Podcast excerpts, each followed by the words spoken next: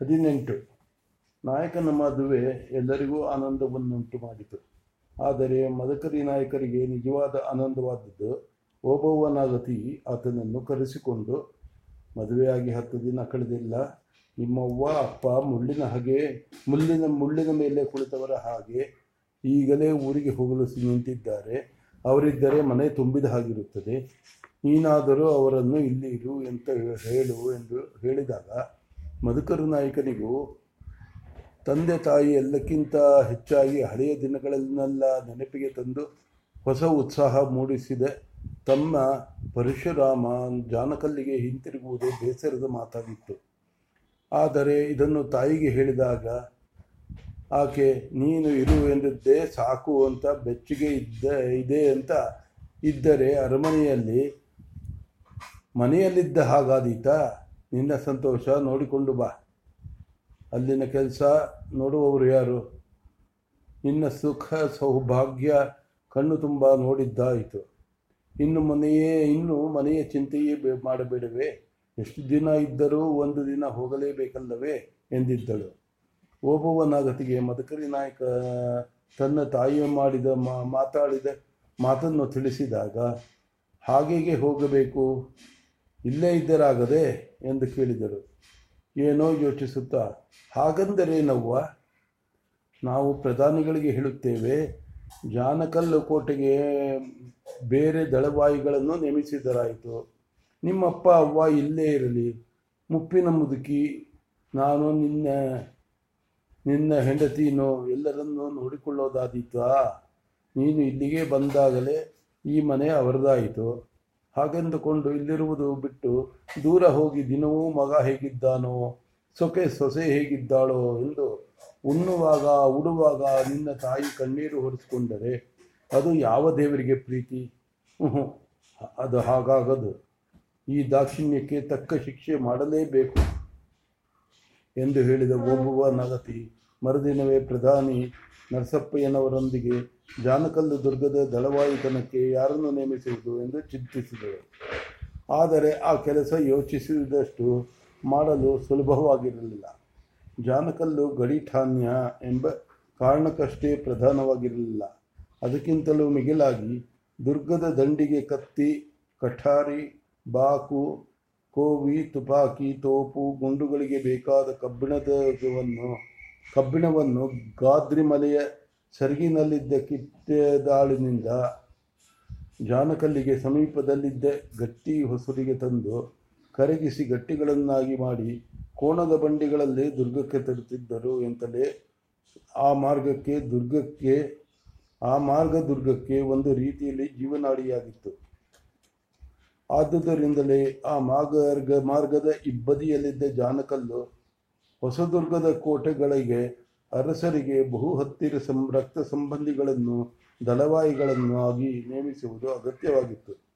ಈಗ ಜಾನಕಲ್ಲಿನಿಂದ ಭರಮ, ಭರಮಪ್ಪ ನಾಯಕನನ್ನು ಕದಲಿ ಕದಲಿಸಿದರೆ ಅಲ್ಲಿಗೆ ಯಾರನ್ನು ನೇಮಿಸುವುದು? ನರಸಪ್ಪಯ್ಯ ಈ ಪ್ರಶ್ನೆ ಎತ್ತಿದಾಗ, ಹೊಸದುರ್ಗದ ದಳವಾಯಿಗಳನ್ನೇ ಅಲ್ಲಿಗೆ ನೇಮಿಸಿದರಾಗದೆ ಎಂದು ಕೇಳಿದರು ಓಬವ್ವನಗತಿ ಜಂಪಣ್ಣ ನಾಯಕರನ್ನು ಜಾನಕಲ್ಲಿನ ದಳವಾಯಿಗಳನ್ನಾಗಿ ನೇಮಿಸುವುದರಲ್ಲಿ ಯಾವ ಅಭ್ಯಂತರವೂ ಇಲ್ಲ. ಆದರೆ ಆ ವಿಷಯದಲ್ಲಿ ತಮ್ಮಲ್ಲೊಂದು ಮಾತು ಹೇಳಬೇಕಾಗಿದೆ ಎಂದರು ನರಸಪ್ಪಯ್ಯನವರು. ಬೇರೇನೋ ಯೋಚನೆ ಮಾಡಿ. ಅದೇದೇನೋ ಹೊಸ ಮಾತು, ಅನಿರೀಕ್ಷಿತವಾದ ಪ್ರಧಾನಿಗಳ ಮಾತಿನಿಂದ ಚಿಕಿತರಾಗಿ ಕೇಳಿದರು ಓಬವ್ವನಾಗತಿ ಹೊಸದೇನೂ ಇಲ್ಲ, ಹಳೆಯ ಮಾತೆ. ಹಿಂದೆ ಪಟ್ಟಕ್ಕೆ ಯಾರನ್ನು ತರಬೇಕು ಎಂಬ ಮಾತು ಬಂದಾಗ ಜಂಪಣ್ಣ ನಾಯಕರ ಪುತ್ರ ಭರಮಣ್ಣ ನಾಯಕನ ಹೆಸರು ಬಂದಿತ್ತು. ಅವರ ಮನಸ್ಸಿನಲ್ಲಿ ಆ ಆಸೆ ಮೂಡಿದ್ದರೆ ಆಶ್ಚರ್ಯವೇನೂ ಇಲ್ಲ. ಆಸೆ ಇದ್ದು ಅದು ನಡೆಯದಿದ್ದಾಗ ಮನಸ್ಸಿನಲ್ಲಿ ಕಸಿರು ಉಳಿಯುತ್ತದೆ.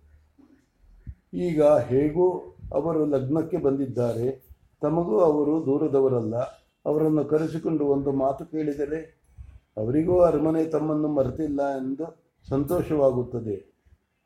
ಅವರ ಮನಸ್ಸು ತಿಳಿಯಾಗಿದ್ದರೆ ಎಲ್ಲ ಕೆಲಸವೂ ಸುಲಭವಾಗುತ್ತದೆ. ಇದು ರಾಜ ಸಂಸಾರ ಒಗ್ಗಟ್ಟಿನಿಂದ ಇರಬೇಕಾದ ಕಾಲ ಎಂದು ತಮ್ಮ ಅಭಿಪ್ರಾಯವನ್ನು ವಿವರಿಸಿ ಹೇಳಿದರು ನರಸಪ್ಪಯ್ಯ.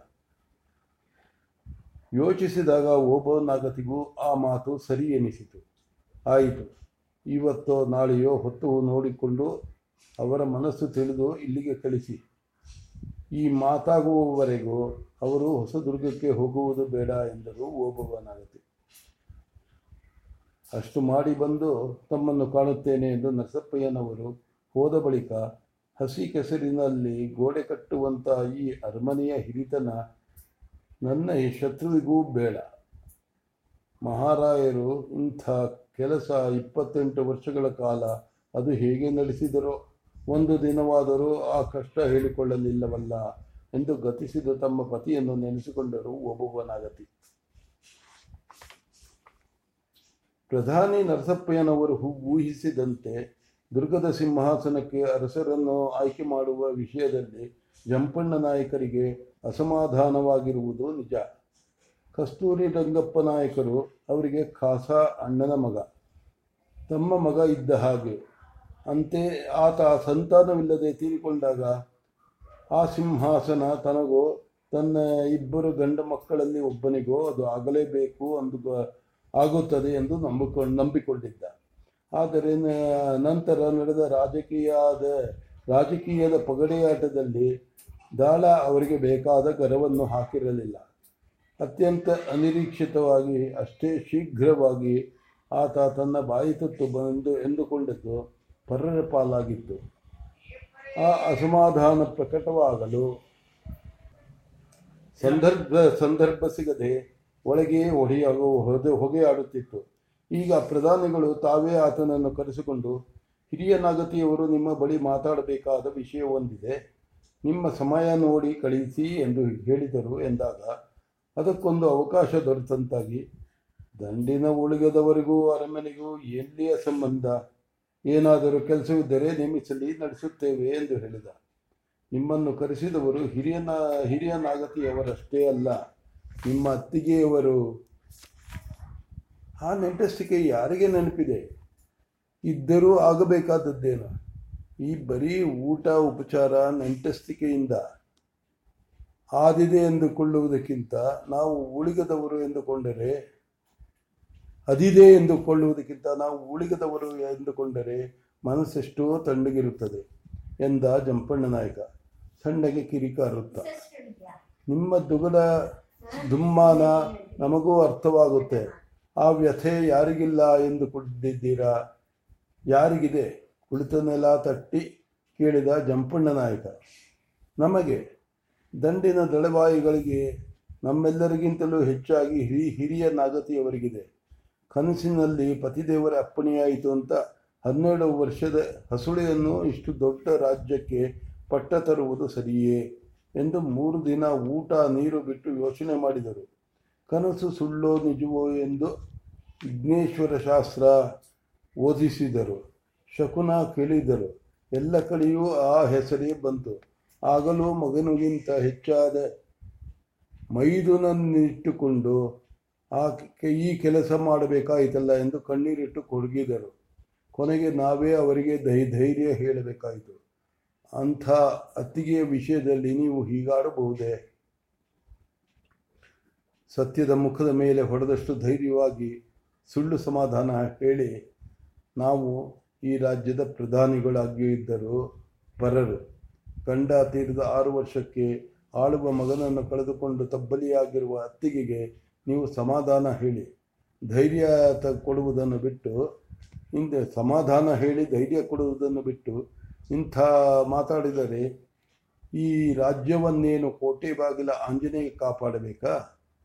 ಎಂದು ಹೇಳಿ ಜಂಪಣ್ಣ ನಾಯಕ ನಮ್ಮ ನಾಯಕನ ಮೇಲೆ ತಪ್ಪು ಹೊರಿಸಿದರು ನರಸಪ್ಪಯ್ಯ. ಈ ಮಾತು ಕೇಳಿ ಜಂಪಣ್ಣನ ನಾಯಕ ನಾಯಕನ ಮುಖಕ್ಕೆ ರಾಚಿದಂತಾಯಿತು ಯಾವುದೋ ನೋವಿನಲ್ಲಿ ಮರೆಯ ಮರೆತು ಹೋದ ಹಳೆಯ ಪ್ರೇಮವನ್ನು ಕೆದಕಿದಂತಾಗಿ. ಇದೆಲ್ಲ ನಮಗೆ ಹೇಳಿದರೆ ನಾವು ಬೇಡ ಎನ್ನುತ್ತಿದ್ದೇವೆ ಎಂದು ಕೇಳಿದ. ಹೇಳಬೇಕಾಗಿತ್ತು, ಆದರೆ ಯಾವ ಮುಖ ಇಟ್ಟುಕೊಂಡು ಹೇಳುವುದು ಎಂದು ಹೊಟ್ಟೆಯೊಳಗೆ ಇಟ್ಟುಕೊಂಡು ಮೂಗುಬ್ಬುಸ ಪಡುತ್ತಿದ್ದರು ನಾಗಪ್ಪಿಯವರು ನಾವೇ ಅವರಿಗೆ ಸಮಾಧಾನ ಹೇಳಿ ಧೈರ್ಯ ಕೊಟ್ಟು ನೀವು ಆಡಬೇಕಾದ ಮಾತೆಲ್ಲ ನಾವಾಡಿದೆವು. ಅದೇಕೆ ಬೇಕಾಗಿತ್ತು? ನಾವೇನು ಸತ್ತಿದ್ದೇವೆ? ಕರೆಸಿ ಕೇಳಿದ್ದರೆ, ಕರೆಸಿ ಹೇಳಿದ್ದರೆ ನೀವು ಹೇಳಿದ ಮಾತು ನಾವೇ ಮಾ ಹೇಳುತ್ತಿದ್ದೆವು. ನಮ್ಮಲ್ಲಿ ಅವರಿಗೆ ಎಷ್ಟು ವಿಶ್ವಾಸವಿಲ್ಲವೇ? ನಮ್ಮನ್ನೇನು ನಿನ್ನೆ ಇವತ್ತಿನಿಂದ ನೋಡುತ್ತಿದ್ದಾರೆಯೇ ಎಂದು ಕೇಳಿದ ಜಂಪಣ್ಣ ನಾಯಕ. ನಿಮಗೆ ಅವರಲ್ಲೆಷ್ಟು ಅವರಲ್ಲೆಷ್ಟು ವಿಶ್ವಾಸವೋ, ಅಷ್ಟೇ ಪ್ರೀತಿ ವಿಶ್ವಾಸ ನಿಮ್ಮಲ್ಲಿ ಅವರಿಗೂ ಇದೆ. ಅದಕ್ಕೆ ಏನೋ ಮುಖ್ಯ ವಿಷಯದ ಮುಖ ಮಾತು ಬಂದಾಗ, ಏನೆಂದು ನಮಗೆ ಹೇಳದೆ, ನಿಮಗೆ ಹೇಳಿ ಕಳುಹಿಸಿದರು. ಈಗ ನೀವೇ ಹೋಗಿ ಅವರ ಹತ್ತಿರ ಮಾತಾಡಿ. ಏನು ವಿಷಯವೋ ತಿಳಿದು ಬನ್ನಿ. ಗೃಹ ಕೃತ್ಯದ ವಿಷಯವಾಗಿದ್ದರೆ ನಿಮ್ಮಲ್ಲೇ ಇರಲಿ. ರಾಜಕೀಯವಾದರೆ ನಮಗೂ ಒಂದು ಹೇಳಿ ಎಂದು ಜಂಪಣ್ಣ ನಾಯಕನಿಗೆ ಇಲ್ಲದ ಹಿರಿತನ ಕೊಟ್ಟು ಆತನ ಕೋಪಕ್ಕೆ ಮತ್ತಷ್ಟು ಶೈತ್ಯೋಪಚಾರ ಮಾಡಿದರು ಪ್ರಧಾನಿಗಳು. ಆಯಿತು, ಇವತ್ತೇ ಹೋಗಿ ನೋಡುತ್ತೇನೆ. ನಿಮಗೆ ತಿಳಿಸುವ ವಿಷಯವಾದರೆ ಖಂಡಿತ ತಿಳಿಸುತ್ತೇನೆ. ರಾಜಕೀಯ ವಿಷಯದಲ್ಲಿ ಅರಮನೆಗೆ ನೀವು ನಮ್ಮಷ್ಟೇ ಹತ್ತಿರದ ನೆಂಟರು ಎಂದು ಓಬವ್ವನ ನಗತಿಯವರನ್ನು ಅಂದೇ ನೋಡಲು ಜಂಪಣ್ಣ ನಾಯಕ ಆತರ ತೋರಿಸಿದಾಗ, ಇವತ್ತು ಅವರು ದೂರದ ನೆಂಟರನ್ನು ಊರಿಗೆ ಊರಿಗೆ ಕಲಿ ಕಳಿಸುವ ಗದ್ದಲದಲ್ಲಿದ್ದಾರೆ. ನಾಳೆ ಹೋಗಿ ನೋಡಿ. ಅದಕ್ಕೆ ನೀವು ನನ್ನನ್ನು ನೋಡದೆ ಹೋಗಬಾರದು ಎಂದು ಹೇಳಿ, ಎಂದು ನಮ್ಮ ಬಳಿ ಹೇಳಿ ಕಳುಹಿಸಿದರು ಎಂದು ಹೇಳಿದರು ನಸಪ್ಪಯ್ಯ ಆಯಿತು.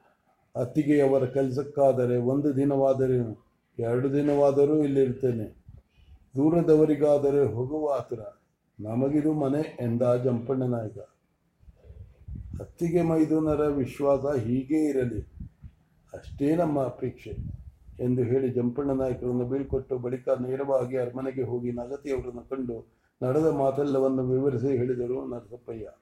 ಅವರು ಹೇಳಿದುದನ್ನೆಲ್ಲ ಕೇಳಿ ಅವರ ಜಾಣ್ಮೆಯನ್ನು ಮೆಚ್ಚಿಕೊಂಡು ನಿಮ್ಮವ್ವೇ ನಿಮಗೆ ತುಂಡು ನಾಲಿಗೆ ಕೊಟ್ಟು ಹಿಡಿದರು, ಹಡಿದರು ಎಂದು ಅದೊಂದು ದಿನ ಹೇಳಿದಿರಿ. ಆ ತುಂಡು ನಾಲಿಗೆಗೆ ಇಷ್ಟು ಅಗ್ನಿಶಾಮಕ ಶಕ್ತಿ ಇದೆ ಎಂದು ನಮಗೆ ತಿಳಿದಿರಲಿಲ್ಲ. ಅಂತೂ ನಮಗಾಗಿ ನೀವು ಇಷ್ಟು ಆಟ ಕಟ್ಟಬೇಕಾಯಿತು ಎಂದರು ಓಬುವನಗತಿ ಈ ರಾಜ್ಯಕ್ಕೆ ತಲೆ ಕೊಡಲು ಸಿದ್ಧವಾಗಿ ಈ ಪ್ರಧಾನಿ ಪಟ್ಟ ಕಟ್ಟಿಕೊಂಡೆವು.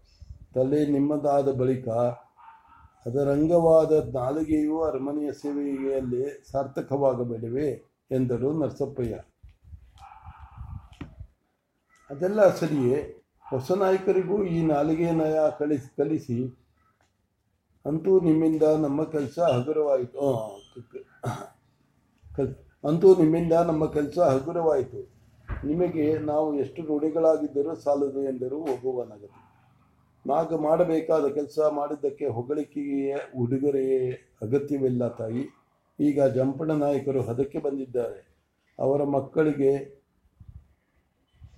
ಜಾನಕಲ್ಲು ದುರ್ಗದ ದಳವಾಯಿತನ ಕೊಟ್ಟು ತಂದೆ ಮಕ್ಕಳಿಬ್ಬರಿಗೂ ಒಬ್ಬರಿಗೊಬ್ಬರು ಒತ್ತಾಸೆಯಿಂದ ನಿಂತು ಈ ರಾಜ್ಯಕ್ಕೆ ಕಾವಲಾಗುವ ಕೆಲಸ ಮಾಡಿ, ಆಗ ಎಲ್ಲವೂ ಸಲೀಸಾಗುತ್ತದೆ ಎಂದು ಮುಂದಿನ ಮಾರ್ಗವನ್ನು ಸೂಚಿಸಿದರು ನರಸಪ್ಪಯ್ಯ. ಮುಂದೆ ಎಂದಾದರೂ ಮತ್ತೆ ಅಸಮಾಧಾನ ಕೆರಳಿ, ತಂದೆ ಮಗ ಒಂದಾಗಿ ದುರ್ಗದ ಗಂಟಲು ಹಿಸುಕಿದರೆ ಆ ಭೀತಿ ಅನಗತ್ಯ. ರಾಜ್ಯದ ಬಗ್ಗೆ ಅವರ ನಿಷ್ಠೆ ಅಚಲ. ಜಂಪಣ್ಣ ನಾಯಕರು ಮಹಾಸ್ವಾಮಿಗಳಾದ ಭರಮಣ್ಣ ನಾಯಕರ ಮಕ್ಕಳು. ಹಾಗೂ ಪ್ರಸಂಗ ಬಿದ್ದರೆ ಅದಕ್ಕೂ ಮುಂದೆ ಒಂದು ದಾರಿ ಯೋಚಿಸೋಣ. ಸದ್ಯಕ್ಕೆ ಈ ಭಯ ಬೇಡ. ಏನು ಬಂದರೂ ನಾವಿದ್ದೀವಿ. ಅದೊಂದು ನಂಬಿಕೆ ಮಾತ್ರ ಖಂಡಿತವಾಗಿಯೂ ನಮಗಿದೆ. ಅಷ್ಟು ವಿಶ್ವಾಸವಿದ್ದರೆ ಸಾಕು. ನಂಬಿಕೆ ನಂಬಿದರೆ ತಲೆ ಕೊಡುವ ಮನುಷ್ಯ ಈ ನರಸಪ್ಪಯ್ಯ. ಅದೆಲ್ಲ ಬಿಟ್ಟು ಮುಂದಿನ ಯೋಚನೆ ಮಾಡಿ. ಈ ವಯಸ್ಸಿನಲ್ಲಿ ನಿಮ್ಮ ಚಿಂತೆಯನ್ನಷ್ಟು ಕಡಿಮೆ ಮಾಡಿದರೆ ನಿಮ್ಮ ಉಪ್ಪುಂಡದ್ದು ಸಾರ್ಥಕವಾಗುತ್ತದೆ ಎಂದು ಹೇಳಿ ನಗತಿಯ ಅಪ್ಪಣೆ ಪಡೆದು ಹೊರಟರು ನರಸಪ್ಪಯ್ಯ. ಅವರು ಹೋದ ದಿಕ್ಕನ್ನೇ ನೋಡುತ್ತಾ ನರಸಪ್ಪಯ್ಯನವರ ನಿಷ್ಠೆಯನ್ನು ಜಾಣ್ಮೆಯನ್ನು ಯಾವುದನ್ನು ಮೆಚ್ಚಬೇಕೆಂದು ತಿಳಿಯದೆ ಮುಗ್ಧರಾಗಿ ಕುಳಿತು ಬಿಟ್ಟರು ಓಬವನ್ನಗತಿ ನಡು ನೀರಿನಲ್ಲಿ ತನ್ನನ್ನು ಕೈಬಿಟ್ಟು ಮಗ ಸ್ವರ್ಗಸ್ಥನಾಗುವವರೆಗೂ ಅರಮನೆಯಲ್ಲಿದ್ದು ರಾಜಕೀಯದಿ, ರಾಜಕೀಯದಿಂದ ದೂರವಿದ್ದ ಓಬವನಗತಿಗೆ ತನ್ನ ಪತಿಯಷ್ಟೇ ರಾಜ್ಯದ ಬಗ್ಗೆ ತಲೆ ಕೊಡುವಷ್ಟು ನಿಷ್ಠೆ ಇದ್ದರು ರಾಜಕಾರಣದ ಅಡ್ಡ ಬಳಸು ವಕ್ರ ಮಾರ್ಗದ ಪರಿಚಯವಿರಲಿಲ್ಲ. ನಾಗತಿಯಾಗಿ ಮನಸ್ಸಿನ ಗುಟ್ಟಲನ್ನು ಗುಟ್ಟನ್ನು ಬಿಟ್ಟುಕೊಡದೆ ಗಂಭೀರವಾಗಿ ಮಾತನಾಡುವುದು ತಿಳಿದಿ ತಿಳಿದಿತ್ತೇ ಆಗಲಿ. ಎದೆಯ, ಎದೆಯಾಳದಲ್ಲೊಂದು ಮಾತಿಟ್ಟುಕೊಂಡು ನಾಲಿಗೆಯ ತುದಿಯಲ್ಲಿ ಮತ್ತೊಂದು ಮಾತನಾಡುವ ಚತುರತೆ ತಿಳಿದಿರಲಿಲ್ಲ. ಆದಷ್ಟು ಮಟ್ಟಿಗೆ ನೇರವಾಗಿ ನಡೆದು ಅಭ್ಯಾಸವಾದ ಆಕೆಗೆ, ಈ ವಯಸ್ಸಿನಲ್ಲಿ ಇನ್ನೇನು, ಇದೇನು, ಇದೇನೇನು ಹೊಸ ವಿದ್ಯೆ ಕ, ಇನ್ನೇನು ಹೊಸ ವಿದ್ಯೆ ಕಲಿಯಬೇಕಾಯ್ತಪ್ಪ ಶಿವನೇ ಎನಿಸಿದರು. ಈಗ ಈ ಹೊಸ ಜಾಡಿನಲ್ಲಿ ನಡೆಯದೆ ಗಂತ್ಯ, ಗಂತ್ಯರವಿರಲಿಲ್ಲ. ಅದರಲ್ಲೂ ಆಪ್ತರು ನೆಂಟಿಷ್ಟರೊಂದಿಗೆ ಅಂಥ ಮಾತನಾಡಬೇಕಾಗಿ ಬಂದ ಪ್ರಸಂಗ ಮನಸ್ಸಿಗೆ ಸಾಕಷ್ಟು ಹಿಂಸೆಯನ್ನು ಕೊಟ್ಟು ಕೊಟ್ಟಿತು. ಆಯಿತು. ಈ ವಯಸ್ಸಿನಲ್ಲಿ ಏನೇನು ಮಾಡಿಸುತ್ತೀಯೋ ಮಾಡು ತಾಯಿ. ಆದರೆ ಮನಸ್ಸಿಲ್ಲದೆ ಮಾಡಿದ ತಪ್ಪನ್ನು ಕ್ಷಮಿಸು. ಎಂದು ಕುಲದೇವತೆಯನ್ನು ಬೇಡಿ. ತನ್ನೊಂದಿಗೆ ಮಾತನಾಡಲು ಬಂದ ಜಂಪಣ್ಣ ನಾಯಕನೊಂದಿಗೆ ನರಸಪ್ಪಯ್ಯ ಹೇಳಿಕೊಟ್ಟ ರೀತಿಯಲ್ಲೇ ಮಾತಾಡಿದರು. ನರಸಪ್ಪಯ್ಯ ಹಾಕಿದ ಅಡಿಪಾಯ ಭದ್ರವಾಗಿದ್ದುದರಿಂದ ಮನಸ್ಸಿಗೆ ಬೇಸರವಾದ ಮಾತನ್ನು ಓಬವ್ವನಾಗತಿ ಹೆಚ್ಚಾಗಿ ಆಡುವ ಪ್ರಸಂಗ ಬರಲಿಲ್ಲ. ತನ್ನ ಮಾತಿನ ಬಲೆಯಲ್ಲಿ ಸಿಲುಕಿಕೊಂಡೇ ತಾನೇ ತಪ್ಪಿಸಸ್ತನ ಎಂಬಂತೆ ಮಿಡುತ್ತಿದ್ದ ಜಂಪಣ ನಾಯಕನಿಗೂ ಓಬವ್ವನಾಗತಿಗೆ ಬಹಳ ಕಾಲ ಮುಖ ಕಟ್ಟು ಮಾತನಾಡುವುದು ಸಾಧ್ಯವಾಗದೆ ಬಹುಬೇಗ ಆಕೆ ಹೇಳಿದ ಮಾತಿಗೆ ಒಪ್ಪಿ, ಅವ್ವ, ನೀವು ಹೇಗೂ ನಮಗೆ ಹಿರಿಯರು. ಕಿರಿಯ, ಕಿರಿಯರು ಮಾಡಿದ ತಪ್ಪನ್ನು ಹೊಟ್ಟೆಯಲ್ಲಿ ಹಾಕಿಕೊಳ್ಳಬೇಕು ಎಂದು ಹೇಳಿ ಹೋದ. ಆದರೆ ಜಂಪಣ್ಣ ನಾಯಕ, ಜಂಪಣ್ಣ ನಾಯಕನನ್ನು ಒಪ್ಪಿಸಿದಷ್ಟು ಸುಲಭವಾಗಿ ನಿಂಗವನನ್ನು ಒಪ್ಪಿಸುವುದು ಓಬವ್ವನಾಗತಿಗೆ ಕಷ್ಟವಾಯಿತು. ಆಕೆ ಹೇಳಿದ್ದುದನ್ನೆಲ್ಲ ಕೇಳಿದ ನಿಂಗವ್ವ, ಅವ್ವ, ನಾವು ನಮ್ಮದು ಎಂದುಕೊಳ್ಳುವುದೆಲ್ಲ ಏನಿದ್ದರೂ ಈ ಮನೆಗೆ ಸೇರಿದ್ದು. ಅದಕ್ಕೆ ಈ ರಾಜ್ಯದ ಸೇವೆಗೆ ನಿನ್ನ ಮಗ ಬೇಕು ಎಂದಾಗ ಮರುಮಾತಾಡದೆ ಕೊಟ್ಟೆವು. ಹಾಗೆಂದು ನಾವೇ ಇಲ್ಲಿ ಬಂದು ಬಿಡಾರ ಬಿಟ್ಟರೆ ನೋಡಿದ ಜನ ಏನಂದಾರೋ ಆ ಲೋಕಾಪವಾದ ನಮಗೆ ಬೇಡ. ನೀವು ಕರೆದಾಗ ಬರುತ್ತೇವೆ. ನಮ್ಮ ಮಗ ಹೇಗೆ ಬೆಳೆಯುತ್ತಿದ್ದಾನೋ ನೋಡಿಕೊಂಡು ಹೋಗುತ್ತೇವೆ. ಅಷ್ಟು ಪ್ರೀತಿ ಸಾಕು ಎಂದು ಬಿಟ್ಟರು. ನಿಂಗವ್ವನಾಡಿದ ಮಾತು ಸರಿ ಎನಿಸಿದರು ಆ ಮಾತಿನ ಹಿಂದೆ ಹಿಂದಿದ್ದ ನಿಸ್ಪೃಹತೆ ಮೆಚ್ಚುಗೆಯಾದರು ಇದೇನು ಮಾತು?